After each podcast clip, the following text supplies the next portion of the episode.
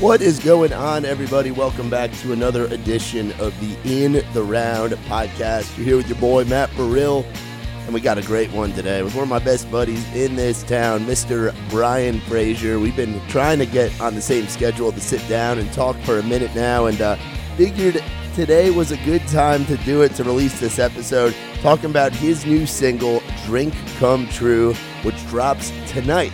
So y'all go pre-save, pre-order, do all the shit. So show our buddy some love. Before we get to the conversation, got to tell y'all about our sponsors, our friends at Trailside CBD Emporium, our friends in the green world. Bryan's a big fan, and so are we.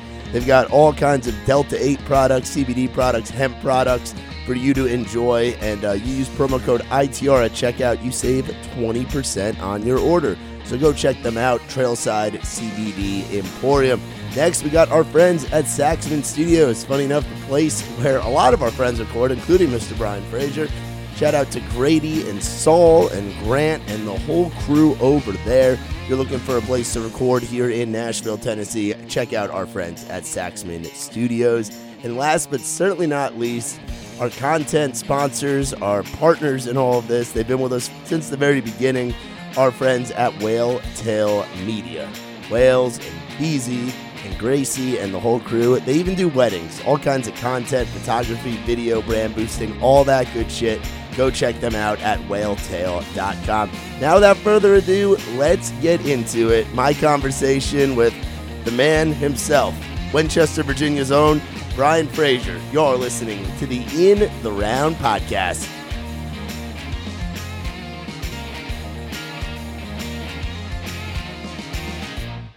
So when did you first meet Ryan Nelson? Ryan Nelson. So I moved here late 2014. Probably I'd say within six, seven months I met him. We were playing a really crappy round at the Slider House, which I'm so surprised the Slider House is still around. It's called Sliders Riders. And uh, Sliders Riders. A bunch of people played that round. Um, Job, Jordan Fletcher, I think the Muscadine people played it. There was a lot of random people playing this crappy round. Uh, but I met Ryan that night. He was wearing a sports jacket and had some song called "Woke Up in the West Side," and it was about him just like waking up at a random girl's house in West Nashville. and I remember being like, I don't know who this guy is, but I think I gotta make friends with him. And then literally, probably the next week, we wrote and we got along. We have the same type of bullshit humor, man. Just crazy. Yeah, there's a lot of guys and girls that have that bullshit humor. yeah, town, I don't know. Yeah, good. you're right. It's more of like a stand-up comedy. Like most writers are funny people. I feel like you're not the. And not that they're not deep, but for some reason, the majority of like successful big writers are like stand-up comedians to me. I think they all all of them. You see them in different ways. Well, Not, you, and there's well, deeper I mean, I mean, you see it. You see it with a guy like Ernest. Like exactly. Ernest is funny as he fuck. Could, he could straight up just be a stand-up comedian if he wanted to with his writing and stuff. But he also can write that deep stuff. So Yeah. I don't know. That's how me and Ryan quickly definitely uh, hit it off. But man, yeah, that was ridiculous. That round, man. I think it was Bobby McClam. Shout out Bobby. He he set that all up. Him and Alex Maxwell.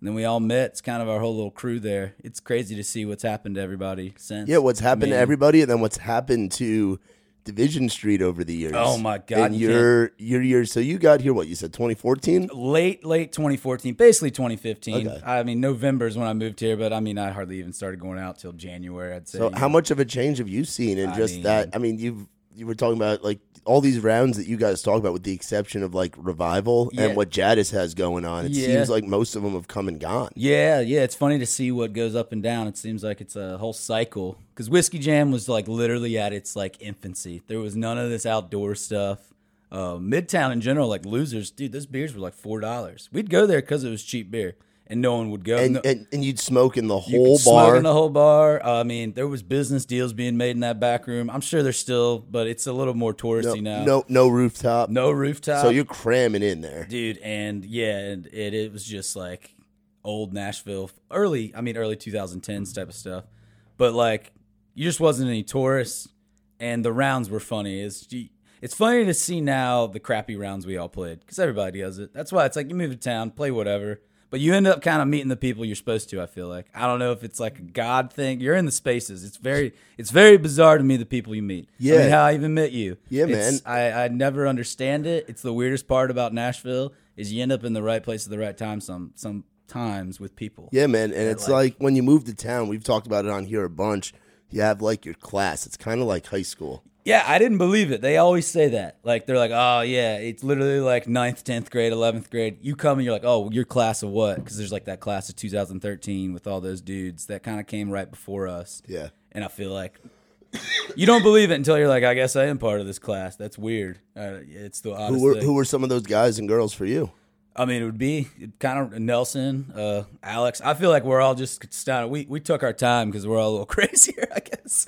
But uh, Were I- you were you at some of those? Because we had done an episode with Maxwell a while ago, and he was telling stories about his old studio access that he had at Belmont. dude. Those were yeah. I mean, Belmont would have kicked him out if they knew what we were doing in there, Those, those wild times, Wild those, demo those- tapes. those demo sessions of of yourself, Jordan, Joby, Ryan, and just the the degenerate activities going on outside in the parking lot before the studio him. and like, after we hours. weren't allowed to drink like in the studio, so people just drink PBRs out in the parking lot. But like, yeah, he had that studio for like I guess one semester, and we were just all doing demo tapes and stuff. I think the coolest one. There's one of Ryan and uh, Fletcher, and it's just this song that still could be a hit today. It's just like a random late night kind of buzzed demo. Yeah, that dude, that was that's some old school Nashville stuff to where I don't know how he didn't get caught. but again, it's just kind of one of those things where it it was his first first taste of getting behind the board and doing the Yeah. producer thing, and now you see what he's what what the, I call him the, the Yinzer Swiss Army Dude, knife. Like he does it all, but I mean, literally, when I first met him, he was we were. I mean, we write every other week. He's my best friend um, and producer, and he's just kind of turned into this massive producer. But he always was doing that.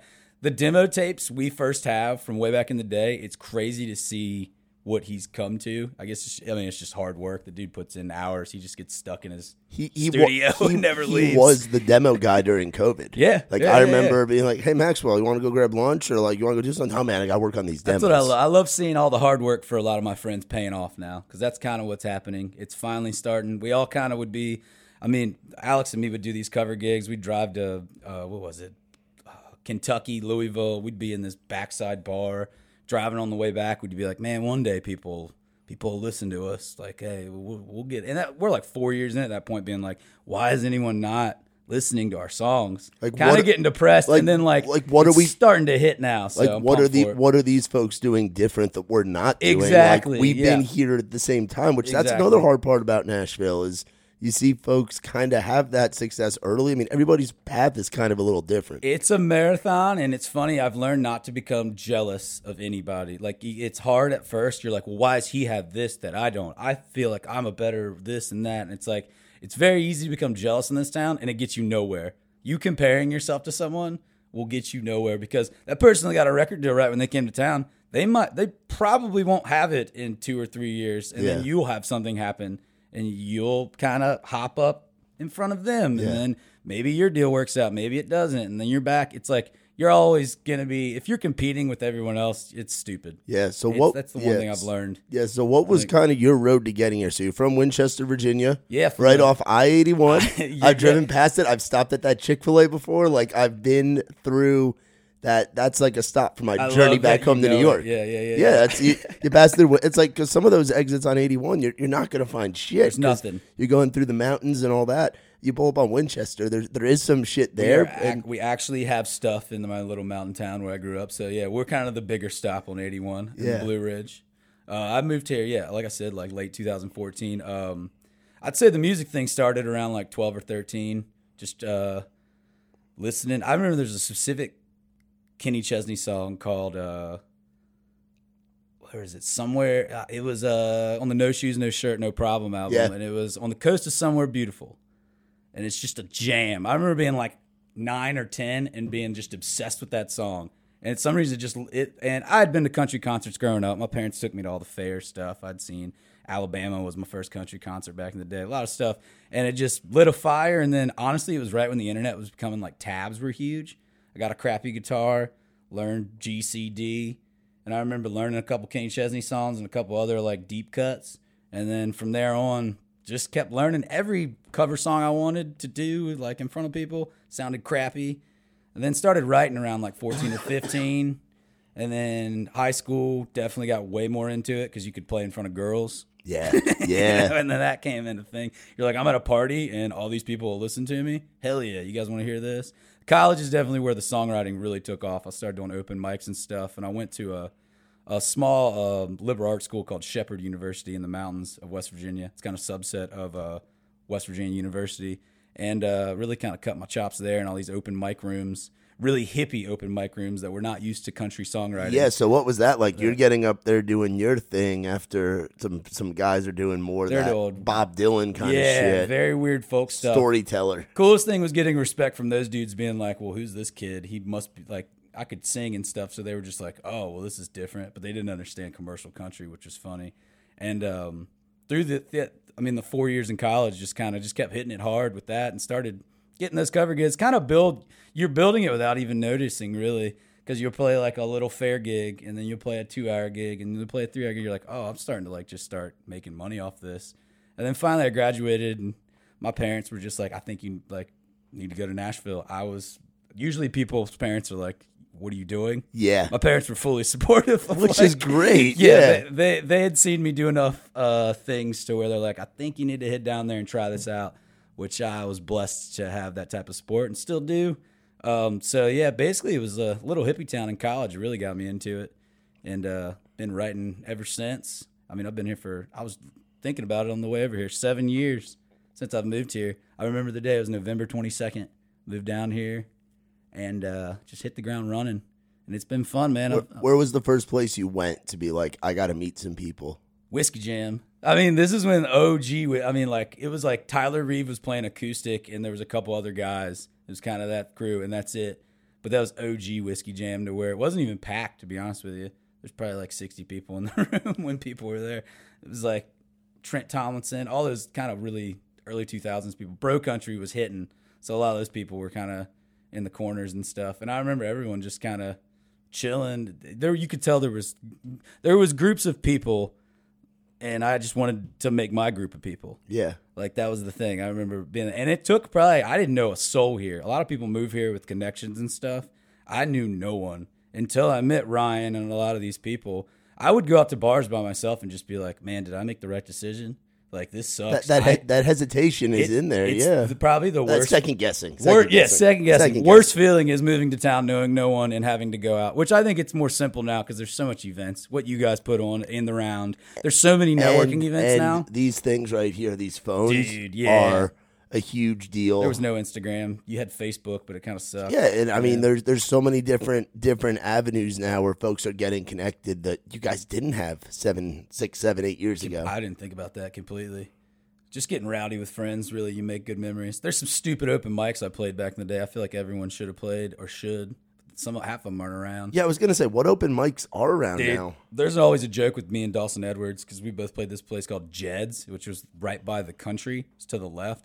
It was a crappy. Where where now? See, I'm I'm now showing it's like my a steakhouse or something. Okay. the like nicer place. Like if you're looking at the local, it's to the left. It was called Jed Sports Bar. oh, so that was so there was a venue next to that. I don't know if it was a venue. It was, it was like, a shit bar. basically like Dawson and I would go in there and uh, they would have an open mic and you had to like run when the guy was like, "All right, sign up," and you'd have to like run to the guy to get in the top ten. And literally, you'd be playing one song in front of people that are just trying to watch like college basketball, and they're all smoking and stuff.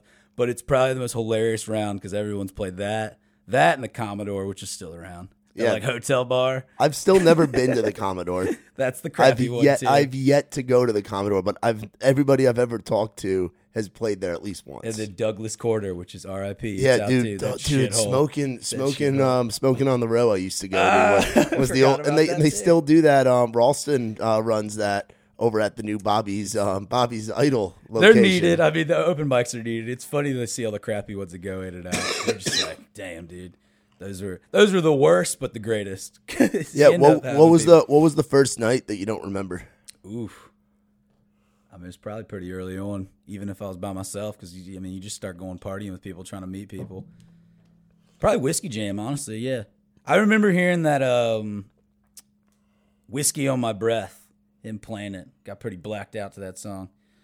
Tyler, Re- yeah, Tyler Reeve playing it on the whiskey jam stage. But honestly, didn't start like having a lot of friends till like a year in. Did you go out on Broadway at all? No, I, I was more just hitting the Midtown bars. That's where it was at. Broadway, yeah, Broadway. I mean, It I still kind of is that way. yeah, yeah, Broadway. You're just meeting. It was tourists then too. I mean, now you wouldn't even step foot. There's no way you're meeting anybody. It's a funny networking thing, though. I mean, Tin Roof Revival too was that was all those things were just getting started, and I'm amazed the Tin Roof and Whiskey Jam's still around because they all the rest of them are gone. It's it's bizarre how they all, and I guess in ten years there'll be new ones. That's the way it is. It really Yeah. is like high school to where it's like, well, there'll be freshmen again. Just stay around, man. and they'll be the kids will the or the new folks coming into town will start something, which is again that's something I've kind of been able to pride what, what we do. A lot of the guys and girls that we have play our round have moved here around the same time I have. You When did know, you move within- here? Um, it'll be three years on October 25th. Dang, three years. So yeah, it's- and I'm, I'm just it's just been grinding, you know. Still and- hanging. Yeah, yeah, Yeah, we're still still hanging. Don't want to be or go anywhere else. I mean, the first year I worked that bouncing job on Broadway. I would have loved to seen you bounce people out of Dude, bars. that was that just was. yelling in a New York accent. I was yeah. So it'd be Your mother's your fucking cousin. Get out of this bar. yelling. Get out of this fucking bar. So it was it was funny because me and uh, me and Boudreaux, me and Tyler would work together, Big boys just and hanging. and it's like me, I'm I'm smaller stature, loudmouth New Yorker, can Perfect. handle himself, and then you got Tyler who's like 6'4", 300 plus, doesn't look doesn't seem like the kind of guy that would hurt a fly, but you Yeah. tick him off, he'll move you. He's bear. oh yeah, he's a big dude. So it's like you got little loudmouth here, you got big giant guy right here, and we'd be the guys at the front door checking the IDs. So it'd be hilarious when when we'd have to do something because I'm there. I'm, it took me a while to learn how to de-escalate a situation. You know, Seems like they don't do that anymore down there. But God, too soon, too soon. sorry. But no, Sorry. you're good. Go you're ahead. good. you're good. You're good. Um, but yeah, I mean, you see all kinds of shit, and like my networking, that was my first networking with music people was meeting folks that played at Whiskey Row, which now is like our boy Stephen Paul. Yeah. Um, I'm trying to think. At that point, it was like Skylar Anderson, Henry Martin, um, Chris Schrader, like people like that that were just always out on Playing Bro- that. And for me, that was the the Nashville that I knew that first year, and then. I started going to Midtown, and I was like, oh. oh, Like this exists. here's where here's where all these songwriters have, that I've been hearing about. Here's where all these, these folks are. I mean, they're, they're grinding on Broadway, but it's a different kind. Yeah, of, two different types of thing, and they all mix together. But it's a funny thing that people, because tourists will be like, "Well," and I played, I've played downtown. I still do. There's nothing against it, but it's a funny thing with tourists. They just straight believe, which I get. If you come to town, you're like, "Well, I guess you get found at Luke Bryan's." I mean, like, I mean that's I mean that's what they say at the fucking airport when you get off. They have X Y Z Yeah. artists from Kellie Pickler to George Strait to Brad Paisley to I, I think um I think Tannehill's on there. Or, Yo, that's the goal though to get the airport thing. I want to get the airport thing, Bro, air- Do it in my strip club voice. Welcome to Nashville. Please check luggage for any unopened. like you did, like that. No, f- jokes aside, it really would be cool to have me or a friend. I would just love to be walking to the airport and like hear Nelson's voice just Hi. scream at me. Dude. this is your mayor, Ryan Nelson. mayor. Also, Ryan Nelson from Mayor 2021. Yeah, I'm excited. Yeah, I'm, his chief of staff. I'm really excited. I'm really ready for him to get canceled a few times. So we're really pumped. I don't know if he's cancelable. That's why I love yeah the memes. yeah. Well, we'll see. 2021, Cooper, we're coming for you. That's our Boy, thing, yeah, man. absolutely. So, so for you, what's the what's the process of getting music out over the years been like? It's, I mean, it's changed. when when did your first song? When did you put your first song Back out? in the day, I put this song called uh, "Blue Ridge Nights," which still kind of jams. I recorded it with this guy that was a bigger producer in DC. Um, that was probably 2013, right when I graduated college. Is when I started doing like going in the studio and figuring out professionally. I didn't even know how you did it then. And even back in DC, they kind of do it like they do it here. You get players, you pay them, have a producer in the room, and cut the song. And um, slowly kind of work your way into different. I moved down here, and then I, I used a guy named Kenny Royster, which pretty decent. He did the Luke Holmes early stuff, and um, you kind of hit on some things, and then like I have a song called Keys that stuck around, everybody likes, and it's funny if you have a few from the early days that people still sing. I think you did something right. Yeah. they're not all going to be good. Which which which a lot of the folks in that crew have. You have those. Nelson has those. Yeah, Joby like- has those. Maxwell has those. Dawson has those. OG stuff. Steven has those. Where you're you know? like, you're Yeah. like, you could kind of see something coming from it. Like, not all the songs are good, but you're like, oh man, well, it still can be played today, which is rare because a lot of people's early stuff they just delete it because you're like, oh, I don't like that. Then I slowly um, making friends with Alex. I mean, he he didn't want to be a producer, wasn't trying to be a producer. no, not at all. Which, which is what's so funny about that just- whole situation. honestly, um, us becoming best friends, and then he kept doing demos for everything we wrote, and it just got to the point where I was like, "Well, you get what I'm trying to do here." And we had this song called "Last I Heard" we wrote together, and I was like, "Can you just produce it with me?" And he was like, "Well, yeah, I'll just do that one." And then it's turned into this huge, I mean, yeah, with Trey and everything. It's hilarious because it kind of started with me being like, "Hey, man." I know you're just doing your own thing, but can you help me out? I just want a friend to actually produce Yeah, instead of and- a producer and that's you, and you guys both relatively being from a similar area. yeah, yeah, That yeah, helps yeah. too. We do, we do have the same kind of mountain t- tendencies and different the, the ways we. I never knew I was so close to Pittsburgh until I started coming down here, and I'm like, oh, would you say that the Pittsburgh accent is the weirdest accent? oh, it's the Dabarg. It is the weirdest. Well, it's just a mix of like a weird PA slash Southern. Th- I don't know. I just they're like Northern rednecks to me. That's the like Pittsburgh thing. yeah, like you think about folks you know from Pittsburgh, like Nikki T, Nikki T. Yeah, yeah. Shout out. Alex Maxwell, the the lake, the there's the the Lakeview boys. There's the rest of the Rays Rowdy clan. Like they're they're just rowdy folks It- that like to drink a lot of beer and like cheer on their Stillers and Sterlers, go Steelers, and fucking drink their icy light. Eat I lots of Light, sandwiches. Primanti bros, going down to Steelers. They have different accents too in the town and outside of the town, which makes me laugh. really. By the way, we're uh, playing uh, Pittsburgh next week. What is it? Saturday. Get your tickets. Alex Maxwell. I'm opening the show. Yeah, I saw that. Uh, I don't even know where it's at. Where it's like right outside of Pittsburgh, but look up alexmaxwell.com.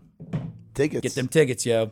Yeah. Gonna be outside. It's gonna be a little fall fest. Yeah, how was how's um touring been for you the last year? I remember you were on kind of that. We were talking We're about doing the bre- night. brewery tour, baby. Yeah, man, it's been cool. Uh, I was surprised how much I was able to play last year. I was really worried when the pandemic hit of being like, well, gonna get stuck in my basement, got to figure out things. I was like, dude, I gotta go back to Ubering because everyone's done the gig.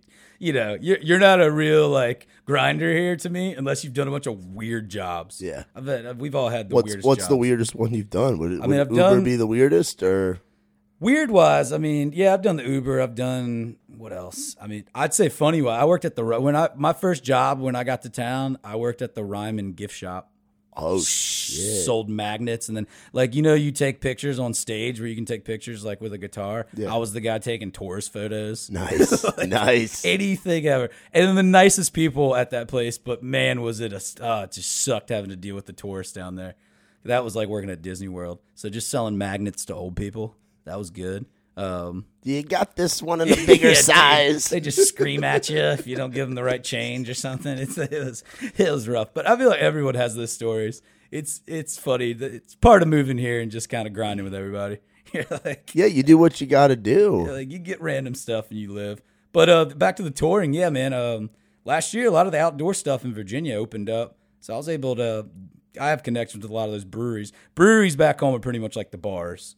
There's so many Yeah. in Northern Virginia. We have we have those in New York too, It's where just it's a like thing. We don't come have to, them come here, to come to this brewery. You Yeah. can you can buy a growler here, and if you really like the beer, take home a big It's fucking a. thing. I just it. say it's like a bar where people can bring their dogs and kids and act like alcohol's fine. They can drink it all day. yeah, it's like a place where alcohol is very acceptable. But I'm down. They they like country music and they'll they'll pay you well. So I got to tour a lot with them, and then uh, I I did a lot of a couple um, actual f- full band shows. I actually got there's a big festival back home called the uh, Shenandoah Apple Blossom Festival, and we did about which is huge for me like 2,100 tickets for this Hell yeah. I mean that's like the most I've ever done in my little career, and um, that was in May. So that was legit. So it wasn't the worst 20. I, honestly, when the pandemic happened, I was like, well, this is screwed. Well, what, got to go sell magnets. well, what was 2019 like before that? Uh, I mean, it was What was that- actually. what was I- that like see, touring? I was actually able to open for a couple of people. I opened for Phil Vassar. I opened for Jimmy Allen. It was starting to build. That was the crappy thing with like starting to like actually open for some bigger acts. And then I literally was booked to open for Tyler Rich. And then it was two months before the pan. Like it was like we were gonna do in May, open for him. And I don't. I mean, I'm not. I don't have a booking deal. These all these opening acts are just me grinding, trying to send out emails. So anytime I get one, And is this like- is this back home? Is this like up north? yeah, in this Virginia? is up in Okay. Virginia. And, um, but like anytime I get these, it's like you know the few and far in between. So you got to take them, and it's like the pandemic hit that, and it was just like, well, guess we got to grind with the breweries. But that's just all part of it. So it's been good. Still got to open for some people, do my own thing.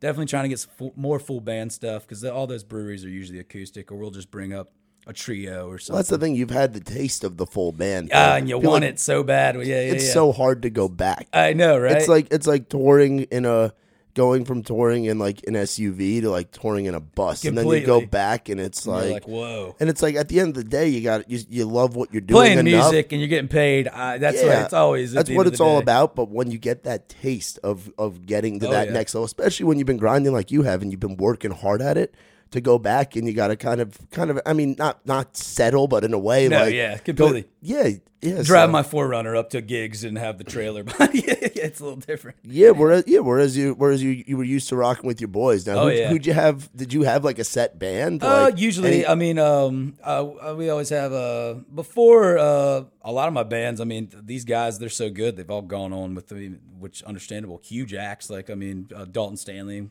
Dalton was like one of my first Yeah. friends when I moved to town. He's with Sean, just killing it. yeah, he's Um, he's he, he settled into a very very very nice gig over there. Andrew uh, Grasso. He's with uh, Ashland Craft. A lot of my band, the people I would use in the band, are actually they're all on some big tours now. Um, Boston Mike. oh, He's one of the OG. he he is rowdy, a, a resident son of of I would say him. He's everywhere. yourself and uh, Michael Gordon, who works for um, AMG, Oh, yeah, that yeah, artist yeah. management group, the residents of Red Door, residents of Red Door. he is a Red Door. That's how he gets some gigs, man. That's networking. Mike is at Red Door on the patio Yeah. with his cigarette and his and his green herbal substances, having a blast. Screaming Boston stuff at people, Yeah, basically. he- yeah, dude. When I first met him, it was, that was an experience. Another, yeah. I was like, uh, so New York and Boston, we just naturally butt heads with each other. But he's a good dude. Like, You've had some characters out on the road with you. Yeah, yeah. We've. I mean, it's definitely a wild, wild bunch. I'm trying to think of anyone else. We kind of you you cycle through them, but you, I, I'd say, well, I mean, at the level I'm at with the full full band shows, you keep like two or three of each position, and then you just roll with it. Um, who else? Yeah, we used uh, Who was drumming for you? the Andrew Gasso, and then there's another guy. Uh, I can't even think of his name, but um, yeah, dude, it's uh, definitely trying to get back on the full band stuff. It's always fun. You know how it is with the road, bringing out the crew, the memories that you have. Yeah, dude. It's it's it's a great it's a great time. Um, and it's it's wild. I'm sure you've seen some wild shit Uh, yeah, dude. Between doing- weird between doing the college scene to doing shit. back Uh, home full band stuff to doing shit here. To, We've even toured Louisiana. Back in uh through Dawson Edwards, we had this connection uh, with this uh, booker down in Louisiana, and it's just weird to be a kid from like Virginia down in Louisiana playing all what- these like where's the big- yeah, it was what- like West Lafayette. It was uh there was one place called Rax, and then another one called I can't even think of it. Cowboys. Yep. It was Cowboys. We're- we're you guys, doing- you know about it probably. we're doing we're doing Cowboy. It was in Scott, Louisiana. There it is, yeah. we're going there Dude, next week. Wild. It's fun, dude. Yeah, it's in the middle of nowhere and it's awesome. Yeah, we're going there. I actually, it's funny. I just got a got a text message from a mutual friend of ours, Mr. Trey. Bonner. Trey Bonner was saying Shout out how, Trey Bonner. how the venue, how they this this Cowboys. It's so podunk. They're not even selling tickets like online. Oh no, yeah. You go, you buy them at the venue beforehand, or at the Western store next door. so I guess there's a Western store like yeah, a yeah. Cowboy uh, like. fully, dude. It's uh Cowboys. Like, I mean, they looked at me and judged me until I started playing, and they're like, "All right, this guy's cool." Yeah. Like it was one of those venues. Where, I, where was like? Cause I've seen, I've had culture shock a ton. that was a, not culture shock, I- just kind of laughing, being like, "Wow, this is really real Louisiana. It's like, crazy." how the fuck did I get here? Yeah, I literally like w- you'd Google map to your house back home and like I'm like fucking 20 hours. These people are talking in uh Creole and shit, Yeah. just messing with me, and I'm like, that's the type of stuff I love about the road, though. The experiences. I mean, you've gotten to see it the past couple years with the places you've been. You're Yeah, like- dude. I've, I've, I remember one of my one of my first gigs with um, with Gary and Charlie Muskin. I was in Boaz, Alabama. Boaz, Alabama. And as a New Yorker, you never thought you'd end up in that place. I right? had I had people. I asked somebody, "What do you do for fun around here?" Because like our green room was uh, was the was the community firehouse. We were like partying with the firemen. Nice. They all had fucking handlebar mustaches. It was awesome. um, and um, I was like, "What do you do for fun around here?" They're like, "Oh, we fight our chickens." And I was like, "Where the fuck am I? like, how did I get here?" I had people. I had people asking me because they saw my they saw my curly hair and were like, "Are you Jewish?" They were like asking me. Oh, like- dang, It was though. a very different and I and then after I mean that ended up being the gig that they hired me full time on. Oh, so really? we Yeah. partied at the one bar in Boaz, Alabama, and then walked like two and a half miles What back to our hotel. By the way, it's Yeah, we- Alabama. we, partied with the mayor. We partied with the cops. We partied with the fire. Like if something happened in Boaz, Alabama, that night, I don't know how it would have been handled. Shot there partying with you. Yeah, everybody's there, just boozing and smoking and having a good time. It was it was quite the scene. But yes, that, that's Road's a different place. It's a funny thing you don't realize when you're getting into it. Like you just like, oh, I'm gonna write songs, play country music. The road's a funny place. yeah. Have you been to Mississippi at all? I have not, only driven through. I'd love to play. I've heard Stark Vegas is where it's at. Stark Vegas Star- is I've- nuts I've heard and great just things. I mean, you can always tell when you get into Mississippi because the roads. Different vibe. Well, the roads, you just start hitting bumps. It's like going don't- from. I don't even think they have roads. They just have dirt. have or, dirt. or red. They have wild packs of dogs too. I've seen those. You look out the window and there's just like twenty like mutts. It's some old running. South stuff. It's funny. There is, it's there, man. It's Old it's, South, baby. It's wild. Have you been to a Buc-ee's yet? I have been to a few. I was just in Florida and got to experience another one. Dude, I've been like three times and holy shit. When you walk in, every time it just amazes me. It's like I'm walking it I always had a friend because I'm a big Sheetz guy coming from where I'm from. Yeah. Huge Sheetz guy and like the food amazing. Anytime you can get it, go get it. Mozzarella sticks there banging. But Buc-ee's, you walk in and it is really is just like a Walmart on steroids that's way cleaner. The bathrooms are what gets me that they're selling like five hundred dollar paintings in the bathrooms to people, and like rednecks are like, "I'll take it." All right, is that a shark uh, on a?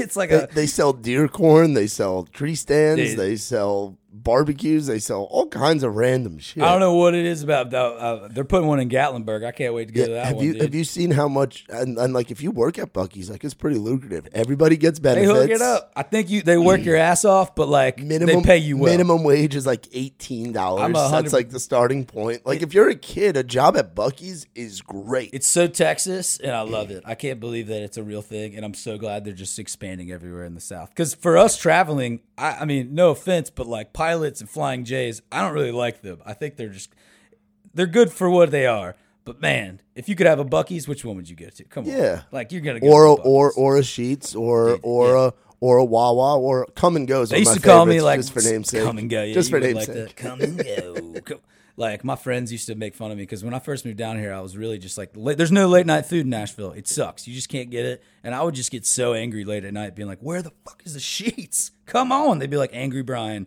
chill." Like you just Sheetz are amazing. You can get anything anytime. But yeah, man, Wawa's okay too. I'll respect it. Yeah, yeah. I mean, honestly, but anytime you, I mean, just as long as you're not stopping at like some shitty Exxon. I can't. like- yeah, I mean, I mean, th- I mean, yeah, because that's the thing. Like a Shell station, or like that. There are some like weird country. What's your top uh, top favorite two foods on the road? I mean, Chipotle is the Chipotle is the only one that's Chipotle like is one of my favorites. We don't really eat that a lot. The way, the way, like, I mean, like, I when I when I was out with Muscat guys, it was Chick Fil A and it was um, Chipotle that's how I roll. all the Uh, time. Muscadine and me are the same touring. all the diet time. then, yeah. Well, yeah, because Chipotle. It's all it is, if you- cleanliness, yeah, if you want to eat clean, you know what you're going to get. It's going to be consistent. So I like Chipotle. Um, lately though, we've been we've been just running and gunning it and like having to stop at like truck stops. Yeah. because we've had that that damn bandwagon thing. It's yeah, like, you're eating inside. fucking so, sixty yeah. feet. So you pull in, you got to you got to fuel up like the trucks fuel up. So you get like it's a lot of those Love's flying J's. Yeah, it's the- because like Buc-ee's doesn't allow trucks, so like you can't fill Oh, up. That's yeah. another reason why Buc-ee's is so clean. Think There's, about that. They there's don't. Yeah, no truckers out of Buc-ee's. they don't let the lot lizards in. No lot, no lot lizards allowed at Buc-ee's, baby.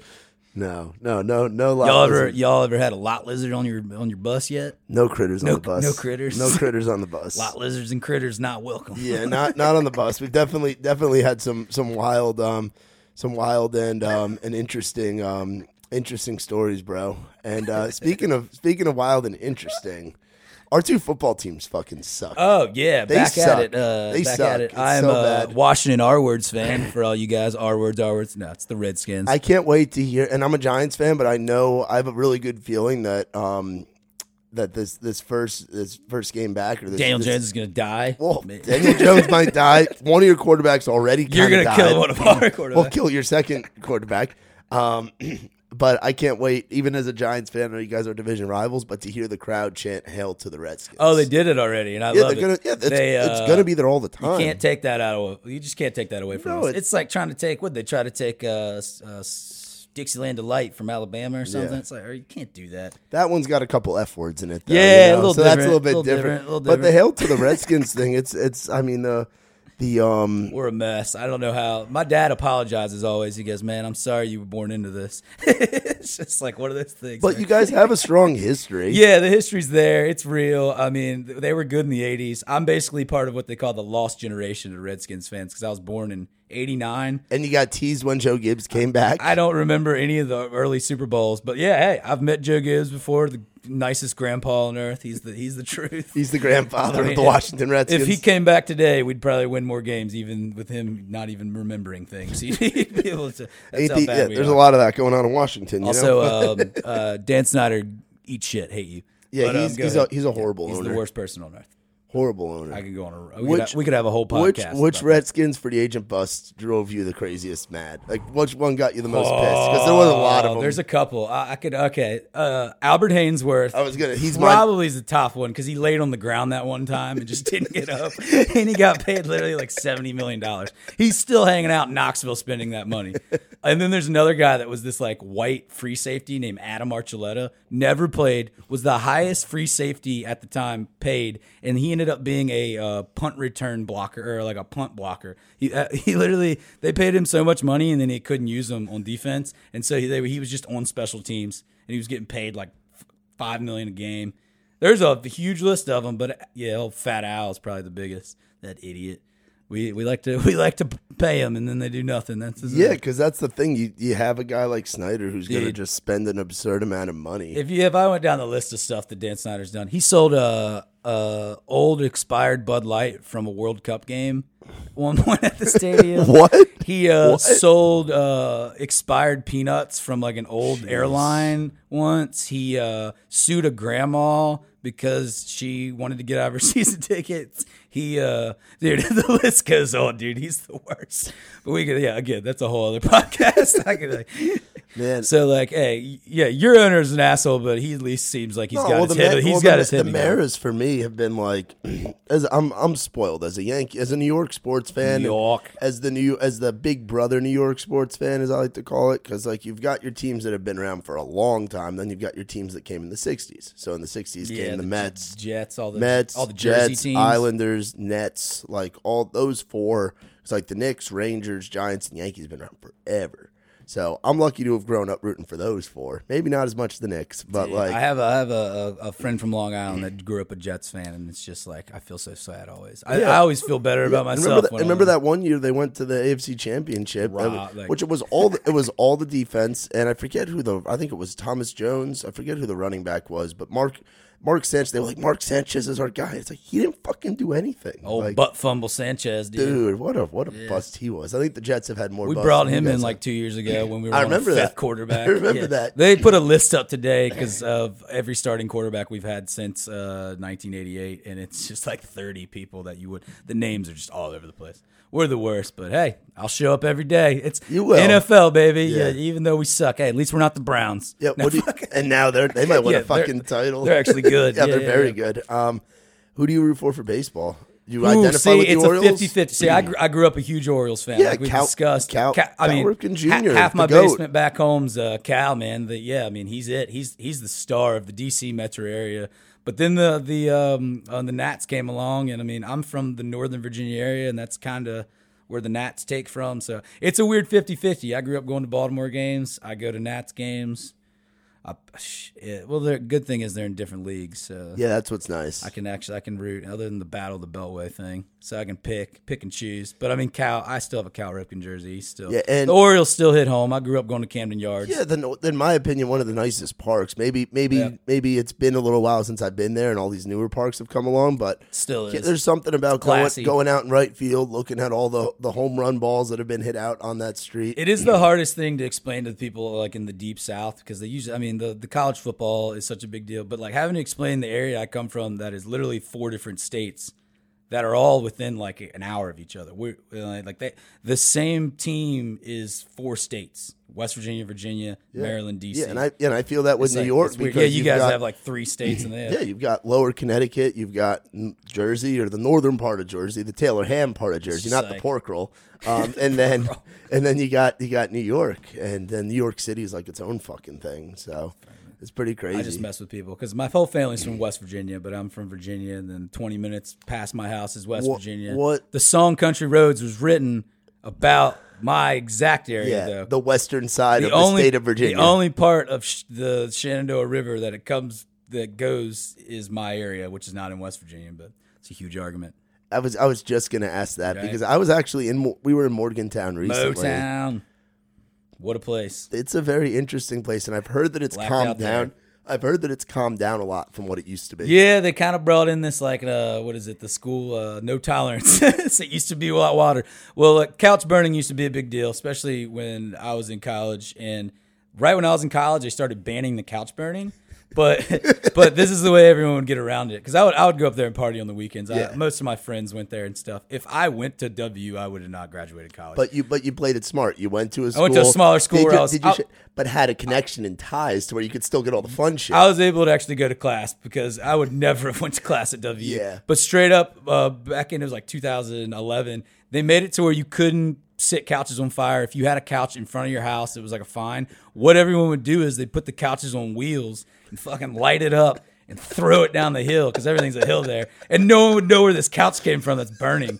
And it was this hilarious shit to see, dude. 'Cause, uh, you just can't stop a bunch of mountaineer. yeah, high just- yeah high high street's pretty wild. we were one of the first stadiums to allow beer sales too, which was awesome because Sounds about people right, get yeah. so drunk and they would go out of the stadium at halftime that they allowed beer sales in the stadium and then they, you weren't allowed to go out.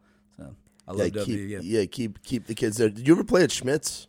Uh, uh, no, I never. to- I, did you ever go I to went Schmitz? to I went to two shows there. Yeah, R.I.P. I'm sad about that. Supposedly that guy got his money embezzled out or something. But cool venue. I wish it was still around. I wish it was there because I feel like because we we were at the um Dude. at a theater show there, and it's like Theaters we're, a little weird there. we're, Yeah. we're, we're, with with Trey's show. It's the that too. college bar. Like that Schmidt's place would have been perfect. It's funny when music venues it just costs so much money to have acts, I guess. But from what I heard, is uh, employees were stealing from the guy, and Oh, he ended up being in the hole, so he just kind of shut it down. But it that that place was cool, man. For five years, Who'd you see? Who'd you see there? Cadillac Three, and then a Oh, nice. couple other. They had some medium level. I mean, they're huge now.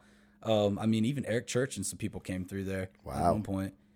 I'd say going to like crazy concerts. Have you ever been to the 930 Club I've heard in of it. the. DC area? That's I've like, heard a ton about it. That's probably my bucket list venue. That's where I grew up going. It's the rock club where the Foo Fighters got their start. Um, everything and like, um, I got to see Eric Church there back in like when he got kicked off the tour the, that year. The Tim McGraw tour, Tim, yeah. Tim McGraw tour, and that still is one of the greatest experiences I've ever had at a that concert. that to me is when Eric Church became the chief. and you could was tell right around that area. rock yeah. club, and it's like country bands didn't play that rock club, and now they do. Like Luke Combs played it. I'm sure you guys will play it at some point. It's just Yeah. the way it is. But it used to be a place where only hardcore rock bands played. Like I remember going there, and I got lost kind of because it's in the middle of DC, and I asked a guy like. Hey man, where's the 930 club, left or right? And he's like, Oh, it's left two blocks. He goes, Who's playing tonight? I'm like, Eric Church. He goes, Who? And then just walks away. and I always think about it. I'm like, there's no way that guy doesn't know who Eric Church is now. Like, you know, that's Yeah. that, that's the cool thing. The 930 Yeah. club's legit. Though, yeah, you talk about the the rock stuff. That's something I grew up around too. Being Yeah, y'all that, have that those rock northeast. clubs. Well, I mean, so for you, I mean, it's the cliche question: What are some of your influences or whatever? But like, Yeah, I know, being- cliched. I but mean- like, but like growing up where you grew up, like the DC area, you've got. I mean, so we'll start with Winchester being in the being a mountain town. You said you get you had the folk stuff that was at Yeah, I mean, like blue- you're around that. That's Bluegrass there. and folk music is primarily what you see at a lot of the venues where in my direct vicinity of where I grew up. And uh, country music at the fairs and stuff. I mean, I grew up seeing Brad Paisley bro, at a fair. Bro, the, the shirts you wear, like you grew the- I up, mean- you grew up in the golden era of country. And I, when I was little, I got to see a lot of them just come through because the way we're on 81, we're the middle route to come back down to Nashville, which I didn't realize till I moved here. So, like, I got to see a lot of cool people at fairs that I never thought of at the moment, but at Yeah. the time, like, dude, um, yeah, Tracy Lawrence, like I'm wearing this tee right here. Tim McGraw, of course. I got to see Brad Paisley two times at a fair, which is wild. But I mean, those those are the basis. But I was in the era of like right when Napster and Kazaa was starting to come out, and where you were just stealing all types of music, Yeah. just downloading it all. Which- so like I, that 2000s rock Yeah. was a huge influence. That's uh, Alex and I, Alex Maxwell and I always talk about kind of like people hate it, but the Nickelbacks, and Bro, the, I love- mean, bro, the butt I- rock, bro. I, butt rock, exactly. you can say what you want. I mean, dude, Hinder, Lips of an Angel, Yep. still love that song. That still kicks. I mean, th- that has puddle, puddle of Mudd, Puddle of Mudd was Theory of a. Dead Man, Seether, bands like that. Yeah. I mean, in a little bit of some of my songs, you'll see some of that that rock. I feel like I definitely came up on that, and I mean, everything you can think about. The you were able to download. I think that was the first time before playlisting where you just like you had it at your fingertips. You could listen to rap, rock, pop, in country all at the same time, and it didn't matter. And you just download it on your iPod and just roll.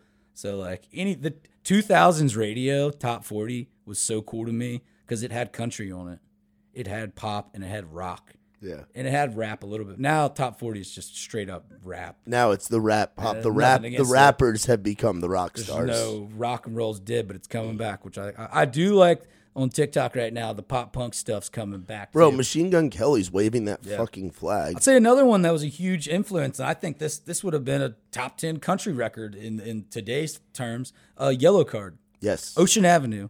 That album has amazing songwriting. It's a country album if you look at it in today's terms. Hell, it's even then, got it's even got a fucking fiddle. that's what I'm saying. Yeah. It's you didn't realize it at the time. I mean that that album huge, huge, and had at least like six songs that that. I mean, there's four singles off that album, but that album was huge to me too. Other than the, I mean, the classics, the old school, the old school 2000s country too was just huge. Brad Paisley, Kenny Chesney, Dirk yeah, Bentley. yeah, it's funny you talk about that. They're all still around too, which amazes me that some of these dudes are still around. Yeah, my, my first concert was Tim McGraw. It was Dang, the barbecue. St- shout out barbecue stain. Yeah, it was a little bit. It was a little bit after that. I think I was in the third grade, so this would have been Dance hall 03. doctors. Yeah, it was. It was when he was doing like that Eric Church thing. What Eric Church has been doing recently, where it's like no openers, and this is oh. right pre sobriety Tim McGraw. So he was. Oh, you got to see Fat Tim. I got to see. You saw Fat Tim? I'm jealous of you. Beefy, Dude. Fu, beefy Fu Manchu.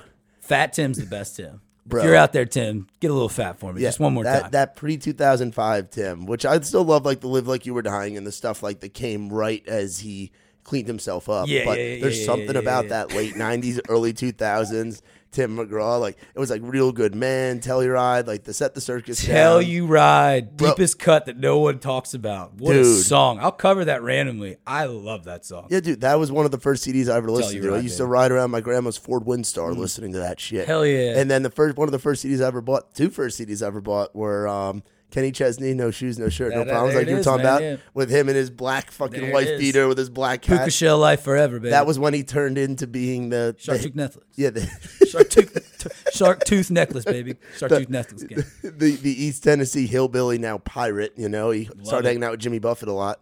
Um, and then uh, the Nickelback, um, all the right reasons album. Yeah, that album was with huge. photograph animals side of a bullet um follow you home and it's funny because the guy that really helped nickelback with their sound is now Joey Moi. Yeah. That is the wild thing that a lot of people don't know. like like, he's, he helped create Florida Georgia Line, Biggest and producer then he's produced everything that Morgan Wallen has put out since he signed his deal. Put out every everything that Hardy's put out. John Ernest, all those people at Big Yeah, Loud, and yeah, it's amazing. I mean, the sound that he has is still people can hate on it all they want. The dude knows how to make a hit. It is what it is. Uh, Yeah. you, want to say it's and, butt peop- rock, and people it. hate on people hate on Nickelback, but it's like that that heavy guitar sound. Like you hear some of that with like the breakdowns. Like you you hear that. Funny thing, we all say we all joke that everyone hates Nickelback. I've honestly never met a person that like they say like they make fun of them, but everyone goes, ah, yeah, it's pretty good.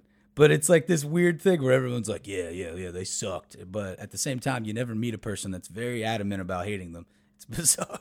yeah yeah no you like butt rock forever, baby. yeah for sure for sure. CDs are always funny too. We always, um, it's just bizarre. Do you, do you still have a whole CD collection? I got the big old like '64 like case thing Yeah. where you're in your car. yeah, I had like I had like I had like a little blue and gray one that I definitely got at Target that maybe held 35 dude. CDs. Oh and I filled it up. I was like, oh my god, I finally filled it up. It- yeah, yeah, yeah. With all the type of shit, it's funny. And then like you get a scratch on it, you got to buff it out. Bro, That'll make you that feel- the that'll video, make you feel the video old. games too. I remember Oh, going to yeah. GameStop buying the little shit to fucking clean off the discs. They'll give you 99 cents for that Madden you just bought. What what's something that we got to experience growing up that you wish kids today could experience?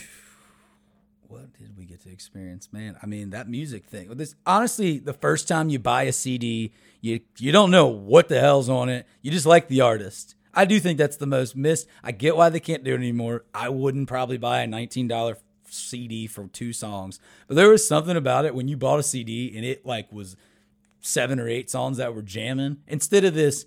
Oh, here's a single. Here's a single. Here's a, and then I've heard the whole album when the time they release it. Yeah. Might be the most annoying. And I know there's marketing data that probably supports what they're doing because they wouldn't do it without it. But man, does it annoy me that you can't just get the CD and it's just out of nowhere. I think like that music wise, that's what kids are missing because you just the consumption's different and it always has been. Every five to ten years it changes. I mean, they're saying the thing, thing in the '80s where they're like, oh, well, it's not like the album things, but having a whole album, going to like an Fye and buying it, Bro, Fye was the shit. Or like, get I, yourself a blacklight poster and a dude, I remember Tower Records. Tower, put those nasty ass he- headphones on, listen Yeah. to like CDs. and Tower, everything. Ta- I think it was Tower Records or another record store used to have a partnership with the Yankees, and you can go and get cheap What? fucking. T- it might have been illegal, but I, I remember buying tickets as a kid to Upper Deck. Very schemy. Sounds very legal. Yeah, you go to like yeah, you go to like the back desk in fucking in suburban New York. That wasn't every FYE. That was like Jerome and your backwoods of FYE, dude. You know, I literally went, there's still an FYE in the local mall in Winchester, Virginia. really. I don't know how it's open still. And I went there like last year and they just have a bunch of used CDs and they had like a Kenny Chesney CD for like eight bucks. And I'm like, who's buying these? Who knows? I wonder how many Fyes are left. Dude, it's a it's a it's a it's a wild thing to think about because you could get everything there. You just got tickets. You you probably you buy an eighth and then some tickets from a dude in the back room with a blacklight poster. That's how many funny. Fyes are left? Oh, it says there's 188 Fyes There you around the go. country still left. kicking, man. I'm so amazed that's still kicking. Yeah, they've lost over. They've lost 20 since May of 20. Bizarre thing also that kids Fye survived COVID. yeah, better than some businesses. Yeah, It's fucked up. there's some music people that quit and the FYE's still kicking. Blockbuster too. Blockbuster Video. No one will ever understand what that is. That that's the, that'll date me. That Friday. that Friday hit where you could go in there and smell you smell that blockbuster, man. That was different. That was different. But well, it's all for the better. I love the new world. I'll, I'll take the Spotify and everything, Yeah. even though they're they're just like raping us. But it's not. It's another Yeah. spot. It's another podcast. yeah, yeah, that's that is a whole nother. That's a that's a whole pod. And we'll just call that one. Spotify is raping us. Hey, there the you podcast. go. Still playlist me, please. Playlist me, please. Right? Is it? Is it been? I mean, because you you um you got down here right before all that Spotify, Apple Yeah. Music, like right as streaming was kind of started. you were still like promoting your music as like buy it. Like it was like Did please you- buy the song. do you buy the ever do you ever song. do a CD? Do you ever ha- put a CD out? Yeah, I mean, I still I still sell CDs at shows. Yeah. I mean, it's gotten to the point where it's older people that want them, but people just honestly, the sad part is I think the CDs at shows is just a signature. They want a they want a piece of actual stuff because I mean, but you'll still sell them. I, st- I mean, that with a koozie, you know, I'm you Yeah. you merch wise, you still see it. It's still, do you guys have CDs? We don't because we don't You have a don't? record. We don't have a record label, and for us, it just hasn't made. We probably could. We totally could. it's a the, cheap thing to sign. like- I don't know. I, I always was like sign Ga- them Gary and. Chuck sell them, you know, but they've also had them like that. I've, I can't tell you how many OG like with the trees on it, Bootleg. Muscadine. Yeah, yeah, well, not bootleg, yeah. but like the Muscadine EP, like the soft case, Oh, whatever. yeah, yeah, and part of their VIP thing was you buy the VIP pre-show and you get an autographed EP of your choice. I mean, to be honest with you, it's a new cars. It's just a USB and then port. and then so it's like- everyone and then everyone that you you give out technically counts as a sale. Oh, So for oh, your yeah, numbers yeah, of yeah. like the different mineral, like the gold, platinum, whatever, if it ever gets to that point, it counts. As, I know that scheme because they started doing that. Like people with ticket sales, you just That's why. That's like- why that that Garth Brooks thing I have up there live at Yankee Stadium. That was the anthology thing, and it was like six CDs, like a bunch of vinyls. I gave some of those to Maxwell. Where are the bodies, Garth? Where are the bodies? Right? No. Yeah, yeah, but he'll. But they were selling on Amazon. Everybody has those. Those. He still's the only one that can sell blocks of CDs. It's wild. bro, and he sells them for like fifteen bucks on Amazon. 'cause he just wants to break the record. It's crazy. Dude, talking about Garth is a real. Uh, there's a guy since he refuses to go on Spotify. There's a guy that has covered every Garth song. I know, yeah. and puts it on there, and I, I know the guy. He's an actual really good songwriter in town. I won't say his name because he. Doesn't want to. But I was listening to it, and I was like, wait a minute, that's uh so and so. Like um, and I think it's genius. Garth could be making all his money, but my friend's making all the money because anytime someone wants to put Garth on their Insta story. It's my boy. Not, Hell yeah, hell I think it's the greatest scheme ever, but that's a Yeah. little side note. Yeah. Um. Another thing too. Another thing that we share is our our love for the song "Parked Out by the Lake," Oh, which man. I'm, God which it was. It didn't. So I wasn't here. Shout out Dean Summerwind. Yeah, Dean Summerwind. I wasn't. I wasn't here Stay for all that. parked out by the- What's and you've and you've gotten to be around to see kind of the our what's kind of involved our whole crew with this with Dick down in Dallas and different things like that. You've gotten to kind of see like what's it like watching a song in Nashville and then seeing it go outside of it because like Tyler See, Reeve had one of those too. I forget what his was. Bud, Oh, uh, Budweiser maybe or Uh, white girls, white wine, and What- Adderall. yes, that was like a local yes, hit. I love that song. yeah. White girls, white wine, and Adderall. Dick Down was the first song of a friend of mine that actually like I could go anywhere and uh, and literally mention it, and they go, "Oh, you know that guy?" Which is the weirdest feeling, though. I didn't realize like just going home and people being like, "You know Dick Down? You you know him?" It just when a song goes big.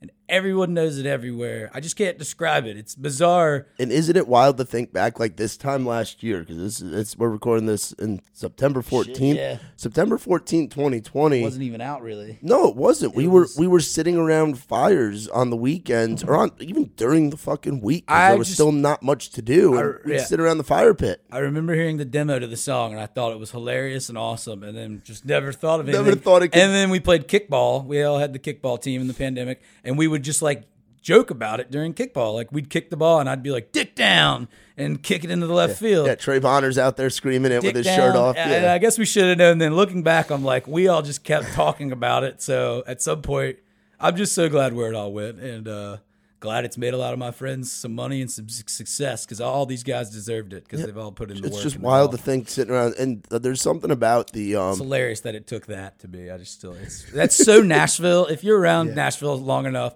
it's just it's never what you think's gonna hit hits, and it's just there's no rhyme or reason sometimes, and it just happens when it happens, and it's it's good though. It happens to the right people Yeah. at the right time. what what advice would you give to somebody? Is you're you're a vet. You've been around this town for a while. You've seen all kinds of shit. You've had your own your own doubts and whatnot. What's and and still putting out music. We're going to talk about the new single, Yeah, which man. drops tonight.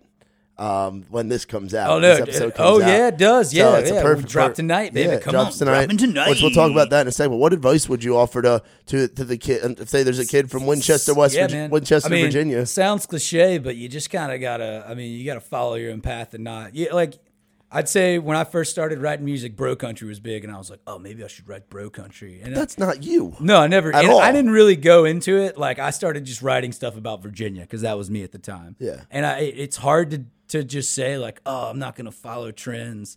But truly, like the only success I've seen my friends have is because they're not following any trends. All my good friends. If you think about Ryan, Trey, Alex, no one's doing what like, oh, we need to get on Spotify playlist. We need to do this. It's just like we're trying to write good songs and hopefully people will realize it. And then for a while, it does suck because you're just like, man, no one's listening. Maybe I should take the cheap route and just try to like play, you know, just do the most commercial ready song. But but then you're doing commercial stuff, and it's you get lost in that. That's Yep. an even bigger pool. chasing the whole thing is stupid and it sounds cliche, but always just kind of literally write what you know. It's they say it again and again, but like if you like the idea, just because it's not commercial, you should write it. Not anyone in the world three years ago would have thought Dick Down in Dallas would do what it did. They would have been like, "There's no way." Well, look what it did. I mean, that and I mean the biggest advice I'd give to people is just find your group, find your friends, because without them, I can't imagine. I mean, being if I didn't have this friend group, Yeah. you'd have nothing down here because everyone's gonna have their highs. You're gonna have your lows. Well, who's gonna be there when nothing's like? If you took all the music away from all of us, I'd still be best friends with everybody. Yeah. I wouldn't care. Well, like we all met outside I of don't- yeah. outside of for music stuff. We all went and we're playing kickball and we're doing degenerate things And- together, like as friends. And I shout out to Alex. He's always good at making events for all of us to network Yeah. and just have, be a crew. Because, but I've seen a lot of people in my years being here to where they get a deal the first year. They don't go out and meet any other friends. Then they have a couple friends at the record company, quote unquote friends that aren't there after they get their deal dropped. And then like three years go by, they get dropped. They have no friends or anyone. And they're kind of like behind the A ball other than having that deal. It's like, okay, well, you, you had this success really quickly, And you had but your- you didn't really make any friends. Like, what happens is you're gonna go up and down, but like the people that are gonna be there that you're gonna have success with and like help you are gonna be these people you made these these relationships that weren't even music based. Yeah, and if they've had their hands held the whole time too, Exactly. because there's a lot of kids that come in. Because you were you were how old when you moved here? 22, 23. Yeah, that's how that's how old I was I too. guess, yeah, yeah, right uh, yeah, yeah, yeah, which to me is like the perfect age to move down here. Yeah, you're old enough to get to the bars. and you're you're still like in a way, I mean, young enough to want to go out to the bars and not care about staying out till three can- o'clock in the morning. Every night you can go have your fun, yeah, and drink too much whiskey and stuff. But like, I mean, I'd say it, the holding your hand thing. It's funny because there's some people that'll uh, they'll move to town six months, get something, and it's great. I mean, there's been success with that. There's people. Shit, Clint Black got a record deal in four months. He just went off with it. But then there's people who are like, wait a minute, I have to upload my like they get dropped and they're like, well, how do I upload my music? How do I post? And you're like, you weren't doing all this stuff beforehand. They're like, no, someone was just doing it. Like, like they couldn't do anything. Like, which I think is just funny to me because at some point, not everybody, but you're gonna have to do it yourself, especially these days. You see Yeah. how it is. It's just you gotta do it yourself. You Yeah, gotta learn how to. yeah. You may be able to hand it off down the road. That's the goal for everybody. But you need to have it's a own thing. DIY world, and that applies to music. completely. I mean, look what you're doing right now. It's it's DIY DIY completely, and you can tell when people have had their hand held, and for better or for worse. I think I really do think just not being another piece of advice is just being chill, man. Don't be. It's just like easy. This is like high school in this Yeah. town. If you're not chill, you're just wordle you- spread. If you're kind of. Did you did you did you um hear that it was like high school before you moved down here, or like when did you realize that? I'd say like within like the first six, seven months, especially when you start going to all those whiskey jams too, which they've gotten worse in that way, I think, to where it's more like clicky and clicky. But you start to realize the clicks and stuff. For better, for worse, I liked high school. If you didn't like high school, you're probably gonna hate this place. Yeah. Because it is it's a little clicky and tic tacky with groups and stuff. And like I mean, there's only probably what, five hundred people doing this, trying to do it, probably a, a couple thousand trying to do it and five hundred people doing it professionally. So it's like you narrow that down. The people know you. You either have a good people like you or you don't. And man, you can you can quickly become the guy. Everyone's like, don't deal with that guy. Yeah. And you know right away though. Yeah, you- word word does travel around. yeah. And honestly, it's just like, especially you've been down here enough. Your bullshit meter goes off when I meet people, and I'm like, well, this is this Yeah, guy doesn't it's- have it's this de- guy's not chill. Yeah, see, that was something on Broadway I didn't realize. There's Like, real and then there's fake, and you realize it real quickly in writers' rounds and shows where you're like, "Ugh, this guy's just giving me the creeps." I don't like yeah, him. Yeah, and then there's good, genuine people that just work hard and, and shit happens, which is why I'm lucky to be. Talk about no hits real quick. No hits. So no hits. No hits. Shout out no hits. Um, no hits is a. Uh, it's funny having to explain this to people because we were at Trey's show and this girl kept asking me and I was just like, she's like, what is it? She goes NASCAR. She just kept thinking it was a NASCAR emblem because we got the NASCAR emblem. Yeah. It is a basically group of songwriters. We made it up because at the time none of us were having any success and we're just kind of like joking and we had a whole group of probably it's like seven or eight people. It's become all y'all too though. All y'all are no hits now Associates. associates. But we have a, a, a chat thread and stuff, and it just was like it started off of us making fun of a guy who was having this thing, and someone goes, "But he ain't got no hits." And literally just yelling, and it was like, "But he ain't got no hits," and we were like, "No hits, shit, we ain't got." And then so one of us, when when they said that, we go, "We ain't got no hits either," and so it just has gone off that to where it's kind of a, I'd say, a therapy group all the stuff we can't say out in public that we want to say, but you can't because it is Music Row and it's like a high school. And you- Yeah. not that you want that out there or anything. All the jokes and stuff that we can do, and it's just more of a. It's become kind of a brand to where it's a group of songwriters that we just joke that we ain't got no hits, even though most of them have hits. But I'd say that's the biggest thing here. It's like you can't be, you can't do any of this by yourself. Yeah, You can't come here and be like, well, I'm gonna get a record deal by myself. I'm gonna do this by myself. I'm gonna tour by myself. I'm gonna become this. It's such a group mentality that you have to have, and that's what No Hits is to me. It's just a group of just like funny ass, good ass singer songwriters, just busting balls because that's what we're about. Yeah. you gotta have fun in life. I mean, the music's important. Be serious about it at sometimes, but eighty percent of the time, it's just laugh. You gotta laugh. Yeah. You gotta laugh, or you're not gonna get through. it. We're in the music industry, man. It's batshit crazy. You wake up every day to write songs. It's it's not the end of the world. I'm not a doctor. yeah. I'm not like, No. like I think sometimes people take it too seriously. Like Yeah. I'm not. oh, Like, yeah, we're not going and change. We are changing the world somewhat, but some just laugh. That's what No Hits is about to me. Other than just being a good friend group. Again, I, I ran about it because I really don't know how to describe it because it's an Yeah, outrageous. I- group. I it's get an at- I- outrageous group of people. Yeah, I get asked about it all the time, and I'm not even in the damn thing. But I'm like, in the so like you mean, guys you are, are, you are, you you guys are. are, you guys are. are I mean, I'll, I'll wear, I'll wear the shirt out and like all that, and and and we we sell them, and people. I'd like, say it's like how the Peach Pickers, and we're not the Peach Pickers whatsoever. No. We have none of that success. but so, kind of how they branded themselves as like a songwriting group. So Yeah. that's pretty much what we did. And we use it to just kind of like, hey, man, share this, share that. We'll- Yeah. We all help each other. And when the good times are good, we'll all pat each other on the back and be like, that song's badass. And when someone's down on the shit, we'll be like, hey, man, no, get up. You're good. get up, move let's on. let's go get a beer because you Yeah. need it. It's it's you, you honestly, it's free therapy too. Because this town, it'll beat you to the core if Yeah. you get too much into it. And I'm sure there's a music career therapist somewhere that makes a lot of money off people. yeah, yeah. You, you got to tell them, hey, come on over to the Pegram Pub and, yeah, and hang out. over. Also, just no hits is just a bunch of shitty memes I post. That's pretty much it. Yeah, who's who's got the best meme game in there? Oof. Because you make quite a few. I don't know. It's probably me. Bonner, I'm, Bonner's really good. too. Bonner's a meme guy. I'm really good at bad Photoshop too. I will Photoshop your face onto Some, anything. sometimes I kind of like bad Photoshop more than than- good Photoshop. If anyone needs bad Photoshop, hit up Bryan Frazier Music. I will. I'll get you five bucks. Five bucks of Photoshop, bro. I'll put your hit on anything. Hell yeah, yeah. We we love that. I've I've enjoyed some of those Wolfman, uh, Wolfman. Yeah, shout out Cody Wolf. What up? The man, That's better, the man. bet- he's better without you. You know, Not gonna better lie. without you.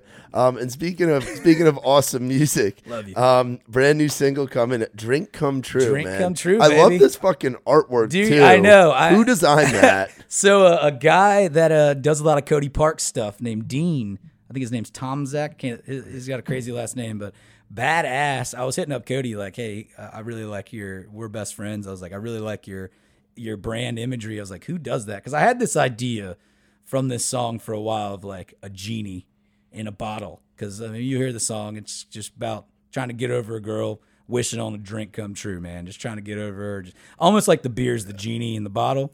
And then I kind of went down this hole, and when he designed it and sent that back to me, I kind of was like, wait a minute, is this too much? And then I showed my wife, and she's like, no, that's perfect. So I, I'm really glad how that came out because it's eye popping, and it's I like different shit. I think that's another thing. Everyone goes around, and there's nothing wrong with it. Put your logo on a photo, you smiling. Yeah, yeah. But, no, like, to me- this this stands out. I'm independent. It's there's no one telling me what to do. No, you're your own CEO, bro. I honestly think it's stuff like that that it's a little. I love little things like I. I think another thing that's missing from the younger generation, from what we got to see, is album cover art. Album cover art used to be, and I know it's because money's just you don't make money in CDs and selling. You make money in touring, but album art was so cool back in the day. Yeah. There was so much like time spent on like, and Ryan does a good job with it. We always discuss like The Ryan- the- album art. yeah. I love album art. I think it's just such an integral part of releasing music. And that one, yeah, I'm proud of that one. So Yeah, dude, shout out to Cody and Dean. For hooking that Definitely not bad Photoshop. And to put me as like a drunk looking genie, dude. Dude, it's per it's it's perfect. Like I'd I'd that that genie should be on like a t-shirt. That Oh, genie should be on a it's koozie. coming. Yeah, we're gonna like that's gonna- yeah, that's yeah. that's some that's some quality Bryan Frazier merch there. Also, shout out to your awesome wife Holly. Which, by the way, Shout out Holly. She you- deals with all the no hits bullshit. Yeah, dude, yeah. you you guys are. It's always like I remember. There's been a couple nights where I've and the funny part is I don't even drink, but I Yeah. still find a way to get rowdy and like That's party. what I love. I, that's my thing. I is do I'm- love that about our group too. It's not like we we're not forcing anyone. You don't have to, and you don't have to drink to have fun. And I think we all do a good job of being like, dude, just hang out. We're all friends here. Yeah. which I like. There's some groups that would be like, why don't you have a but? I've had some very good nights out with uh, with you and you and Holly. The I'm Frazier, glad. I know. I'm I'm Yeah, big big you're fan in- of hanging with the Fraziers. You're in the Frazier clan here. Yeah, yeah, yeah. Shout out to Holly. She deals with all. You got to find. Uh, I lucked out with that one. She understands the music world, and it's rare you find a girl that understands all the bullshit and good that comes with this job. So yeah, and and is a great hang and has fun going out and hanging yeah. with hanging with all your buddies and they're uh, they're significant others as well if Yeah, they've got them. You know, it's a good time. I lucked out. I lucked out. Yeah, you it. definitely did. So again, talking about the song "Drink Come True," who'd you write it with? What was kind All of the right, process? Yeah, um, wrote it. Uh, it was one of. It, this is how it would end up. Last write of 2020. Like I wrote all these songs all year. Had a, a couple good ones I was liking. Still was looking for something really that was hitting. Um, wrote it with Mark Oriet Hey. and Baker Grissom. hey, And um, Baker and I don't write a lot, even though we're really good friends. It's just he's always so busy because he's on a deal with Red, and we write like five, six times a year. And that was one of those ones with uh, him and Mark. And man, I mean, another one of those songs that came out. And like you, you hear it again and again, forty minutes, and we're just laughing. I'm like, this is hilarious. I love everything about this song. I had the title originally for a while just drink come true on my phone, and uh, Baker kind of was the one that started the whole story, and it just rolled out, man. And I, I started playing it out, and it, you know, you play so many songs out, that one just kept getting a reaction. And um, then we went and cut it in February. It's taken a while to get it back because we've just been working on stuff, and but I'm so glad to get it out, man. Yeah, it's gonna come out next Tuesday, the 21st. Drink come true. We'll probably do a music video afterwards, get a little rowdy. It's like a fun, it's a fun breakup song in a weird way where the guy's trying to drink the per- drink the girl back, man. But in a fun way where he's like, she ain't coming back, bro. But maybe I'll sit here, wishing on a drink come true, wishing on a whiskey, dreaming in a beer. I mean, what Yeah. else do you need, bro? Hell yeah, It's man. got some really fun lines. It's yeah, yeah. I, I've been looking for a song like this for a long time, and uh, we did it over at uh, Grady's. He always Shout out Saxman. Studios, big sponsor kinda ours here at. In the Round. Yeah. Love love Grady Saxman. He's the shit with Saul and all them. Um, Frank and uh, what is it? Uh, all the people over there. They're amazing. We cut that, and uh, I love how it turned out, man. And again, Alex Maxwell producing it with Grady, and Alex has just become such an integral part of my career. He- well, he gets your sound. He knows Yeah. what Bryan Frazier is trying That's to say. It's truly something you don't understand till you really get in the music industry of being like, I feel like I've just found really my sound. And it's, I mean, I'm seven years into this professionally of Yeah. in town to where like the other stuff is good and there's some songs that are Bryan Frazier, but really does. I didn't realize that, but you're just finding it and having a producer and best friend that knows your sound. So, and we'll have some other songs down the road coming out. We got three more I'll release afterwards, but I am super pumped for Drink Come True. You're to want to jam that. Just a good, good old country drinking song. Hell yeah, we love that. Now, where can people go to find you on all the socials? All the socials. So I'm a Bryan Frazier Music. Bryan with a Y, Frazier with a Z. Not like that 90s show with an S. Check me. Yeah, I always have to say that at shows. I got a long name, but I kept it. Someone was like, "You should just be Brian David. That's your middle name." I'm like, "Nah, dude, we can't. That sounds like the most stereotypical." Yeah, right. So Bryan Frazier Music at uh anywhere anywhere music's available. It's on Instagram, TikTok.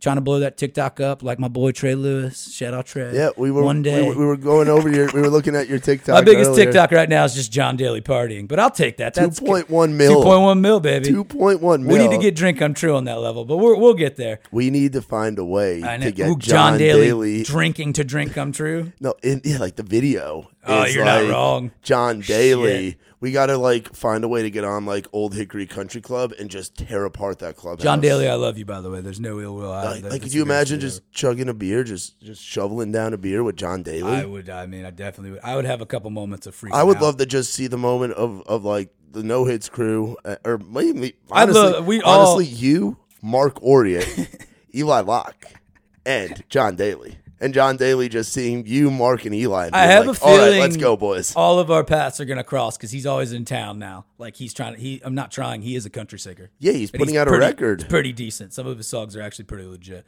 So I feel like we're gonna cross paths that's, at some point. That's an in the round goal right here. I'm declaring it right now. Oh, my Get God, John yes. fucking Daly on a writer's round. I don't think it'd be that hard. We need to hit him up. I don't think it'd be that Put hard. John Daly on a writer's round. I mean, just offer free Grey Goose and you'll be in, dude. Bro, just just bottles of Grey Goose for John Daly. Here you go. so hundred percent. That'd be hilarious. John No Hits Takeover Oh my god. featuring yeah. John Daly. Check out No Hits though. Yeah, check out my uh, Instagram. We'll be always uh, memes and music, man. That's what we do. A lot of fun, a lot of BS, Hell yeah. hanging out. But yeah, thanks for having me on. We're Dude. always pumped for this single. New music's been a hot minute. I released about three songs last year, so glad to have some more music out. This one's hoping this one's takes off. But Hell yeah, man. Well, good, well, thanks for coming and doing this. You guys make sure Love to you, check brother. out. Love you too, man. Make sure to check out our boy Bryan Frazier. Drink Come True. It's the new single. Um, it is it is coming out actually uh, tonight from when this episode releases, which is go. badass. You guys make sure you um, you get a sneak peek of it right now, which is super badass. Uh, make sure you pre-save it, download it, add it to all your playlists. Follow the boy on all the socials, and of course, shout out as always to our sponsors. Trailside CBD, we love that Delta 8 THC. Um, use the promo code ITR for 20% off your order. Saxman Studios, Grady and the boys. Bri- Bryan worked with them. A lot of our friends have Go worked with them. You're looking for a place to get some get some work done here in Nashville, Tennessee. Hit the boys at Saxman Studios up. And then last but certainly not least, our friends at Whale Tale Media. And remember, if you really like this episode, leave us five stars, baby. Hit a, give us give us the love. You know? likes. Give, give us give us them likes. Hit us with them five star reviews. It helps us out a ton. On. But now, without further ado, a sneak peek, a debut, the latest from our boy, Bryan Frazier. This is Drink Come True. Y'all have been listening to the In the Round podcast. Don't get me wrong, I take her back again. She disappeared, made it clear that ain't happening. So I'm staring to and swearing through the bottom of the glass. Gonna drink her away if I can't drink her